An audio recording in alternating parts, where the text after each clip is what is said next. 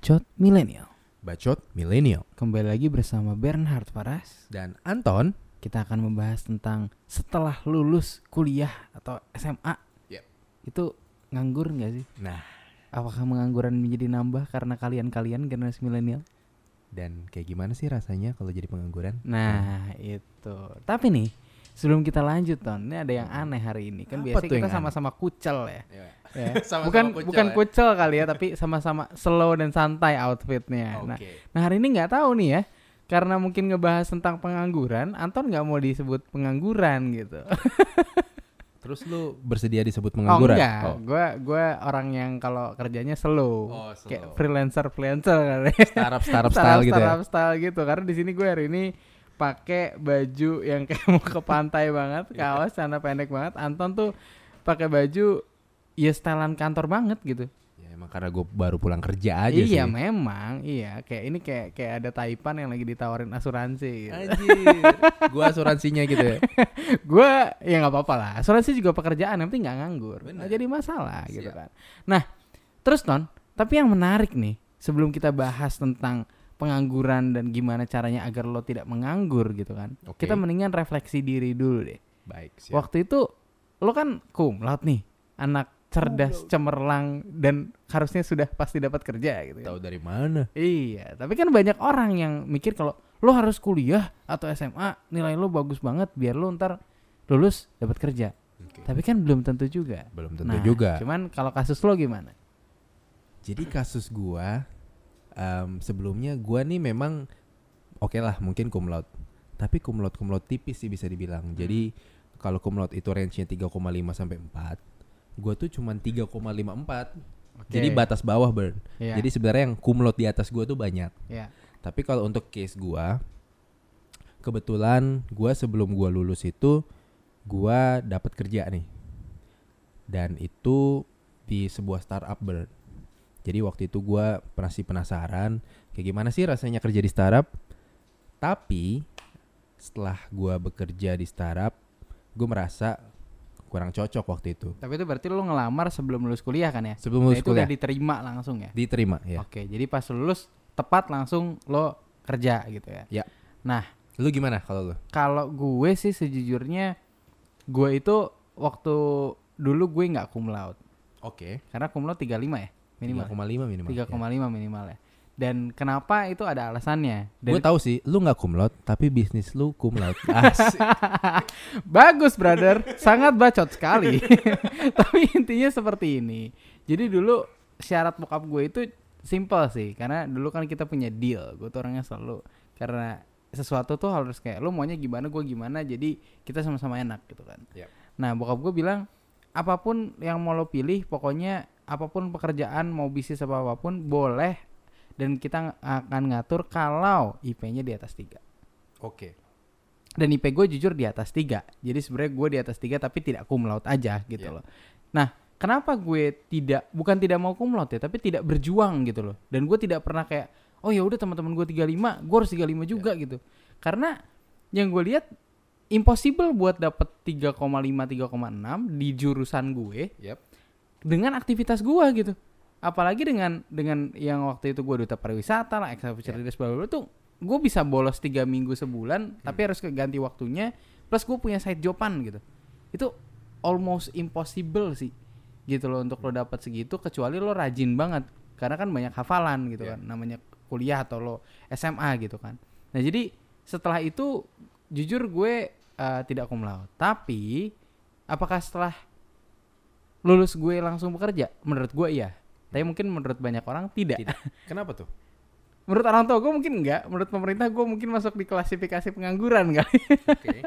mungkin ya. Mungkin. cuman intinya kenapa seperti itu? Karena gue waktu itu memilih gue mau bangun usaha gue dulu.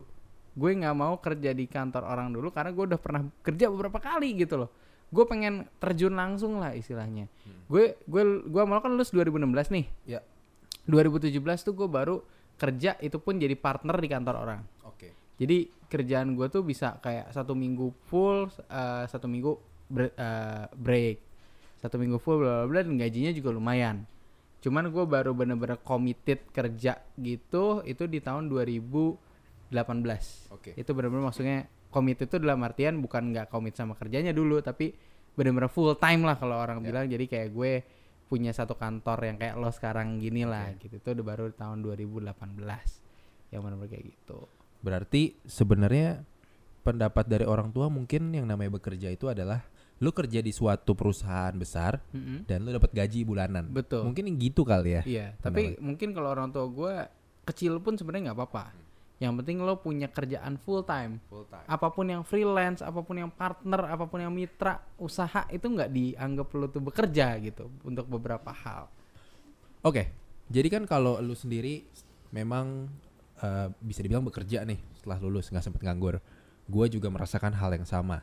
Tapi kalau menurut lu kalau nganggur dulu nih setelah lulus itu suatu kewajaran kah Eh, atau nggak apa-apa atau suatu ngapain sih nganggur kayak gitu? Menurut lu gimana? Oke, kita ngelihat dulu dari definisi nganggur. Nganggur itu nggak ngelakuin apa pun dan lo tuh hanya bergantung dengan mencari pekerjaan gitu loh. Dan ke saat lo misalnya nggak dapat kerjaan, lo nggak ngapa-ngapain terus habis itu gitu. Menurut gue itu nganggur dan untuk mencari pekerjaan itu adalah pekerjaan gitu menurut gue. Ngelamar kerja tuh Suatu pekerjaan. suatu pekerjaan menurut gue ya. Menurut gue tuh nggak segampang itu loh ngelamar kerja. Orang butuh ratusan CV ngirim-ngirim gitu loh. Jadi kalau menurut gue yang didefinisi nganggur untuk gue adalah saat lu tidak mencoba melamar-lamar dan lu setelah ditolak pun lu nggak ngapa-ngapain lagi gitu. Itu menurut gue nganggur sih. Terus misal nih seseorang dia lagi jadi pelamar kerja Bern. Dia lagi apply apply. Tapi kan untuk apply dan proses untuk dapat kerja itu butuh waktu tuh.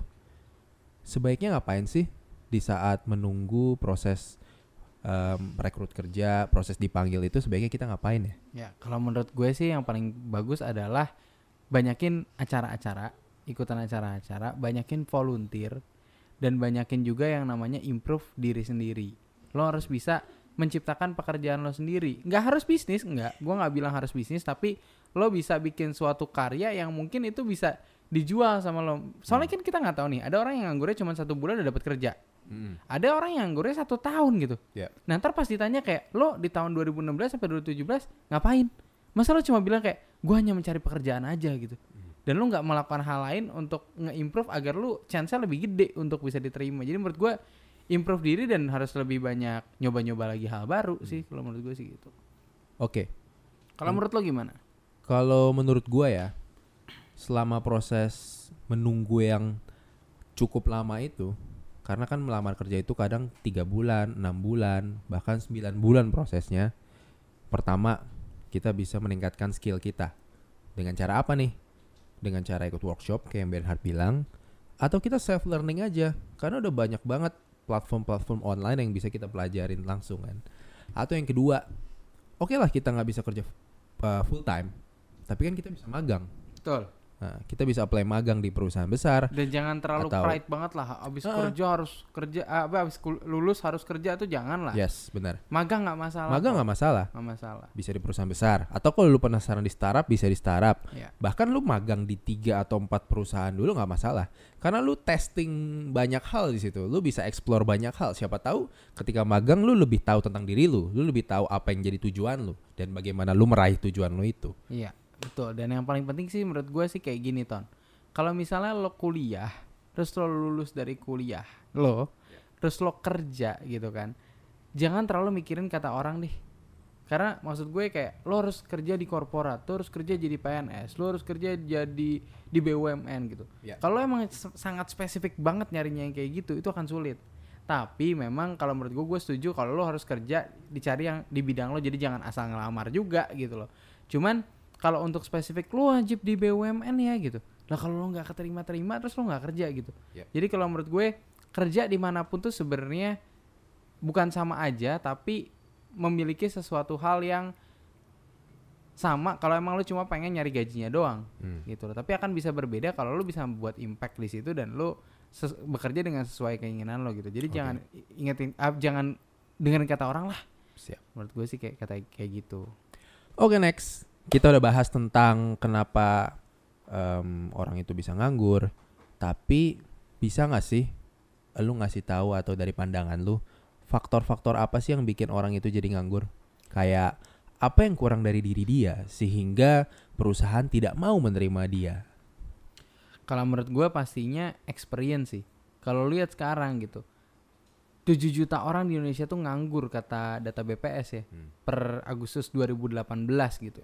Dan jujur ini bertambah dari tahun-tahun sebelumnya gitu. Walaupun sekarang ada penurunan tapi juga nggak nggak gede lah cuman ribuan aja ratusan ribu memang cuman itu akan terus seperti ini gitu. Apalagi menurut gue ya tahun-tahun ke depan ini akan bertambah terus karena kita digantungkan oleh robot, AI dan lain-lain gitu. Jadi kalau menurut gue kalau lo misalnya nganggur dan ditolak itu banyak alasannya. Jujur ton, dulu gue pernah di ditolak sama salah satu consulting company. Ya. Dia bilang kayak gini. Karena dia ngelihat CV gue gitu kan. Dia Ya. ngelihat CV gue, emang CV gue berlembar-lembar tapi gue sediain juga yang satu lembarnya yang singkatnya. Terus dia bilang, "E, "Mas, kenapa nggak bikin startup aja?" Dia bilang. Oke. Gue tanya balik dong, startup tuh apaan? Hmm. Dia nggak bisa jawab. Oke. Karena gue yakin juga nggak ada yang benar-benar bisa jawab gitu kan. Oke. Cuman intinya gue ngelamar ke sini pasti gue mau komit ke sini dong. Hmm. Kenapa lo menawarkan gue untuk bikin startup? gitu. Jadi istilahnya ada satu hal yang kayak mungkin lo overqualified, tapi overqualified itu belum tentu lo pasti jadi jago banget, tapi bisa juga mungkin lo tidak cocok dengan kultur mereka gitu. Jadi bukan berarti kepintaran aja yang bisa membuat lo diterima gitu, tapi kecocokan dengan kultur mereka juga itu berpengaruh karena mereka pasti nyari yang long term bukan cuman untuk anak-anak yang oh ya udah yang penting sebulan dua bulan gitu apalagi milenial kan terkenal untuk Hmm. kutu loncat gitu loh kan Gue setuju sih. Yang mesti di highlight itu adalah bekerja itu kan menghasilkan suatu produk atau suatu jasa. Berarti yang penting adalah kompetensi lu untuk menghasilkan produk itu atau kompetensi lu menghasilkan jasa itu. betul Nah, itu yang paling penting sih memang. ya dan sebenarnya lucu ton kalau ngelihat pengangguran kok banyak padahal kalau lu lihat job street jobs db dan banyak lo, eh, lowongan kerja lowongan kerja yang lain situs-situs gitu ya itu lowongan kerja banyak banget ton Banyak banget. bisa jutaan gitu loh Hmm. tapi kok nggak ada yang bisa ngisi posisinya Ya itu dia. berarti kan yang salah adalah kompetensinya Gak link and match nggak link and match antara aja gitu. lulusan perguruan tinggi, lulusan sekolah dengan kebutuhan di lapangan kerja nih. Iya, dan apalagi sekarang kerjaan yang paling langka itu adalah product management, Ton. Product management. Iya, dan itu kenapa? Karena kuliahnya di Indonesia tuh belum ada. Iya, jadi kayak kalau ini nyambung dengan materi yang kemarin ya gitu ya dengan dengan episode yang lalu gitu. Kuliah penting nggak? Nggak sih gitu kan? Hmm. Ya kalau kuliah maunya ke, ke di Indonesia terus lo mau jadi product management gitu hanya untuk mengandalkan kuliah lo doang itu nggak bakal bisa. Lo harus magang di bidang itu agar lo bisa mendapatkan pekerjaan di bidang itu. Ya. Karena nggak ada kuliah yang yang materinya itu gitu loh. Oke. Kalau itu kan kondisi kalau nganggur itu kan kondisi di mana lu sedang mencari kerja tapi lu belum dapat kerja nih.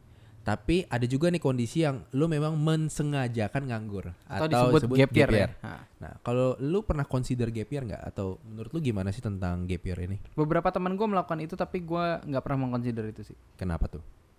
Karena gue bukan orang yang suka liburan. Jujur jadi kayak maksud gue waktu gue dulu kuliah pun walaupun misalnya di luar negeri gitu kan waktu gue kuliah gue tidak men- memakai waktu gue untuk liburan jalan-jalan kecuali emang jalan-jalan gue mau ada sesuatu yang gue mau gue mau belajar historinya atau apa gitu oke gue gue jalan. Tapi gue nggak nggak suka nggak bukan nggak suka sih ya tapi kayak gue tidak setuju aja gitu kan. Kalau misalnya lo ya udahlah yang penting satu tahun gue liburan dulu gitu. Menurut gue itu eh, bisa jadi terlena sih. Kalau lo nggak bisa memotivasi diri lo sendiri dan untuk untuk titik balik lo lagi gitu loh.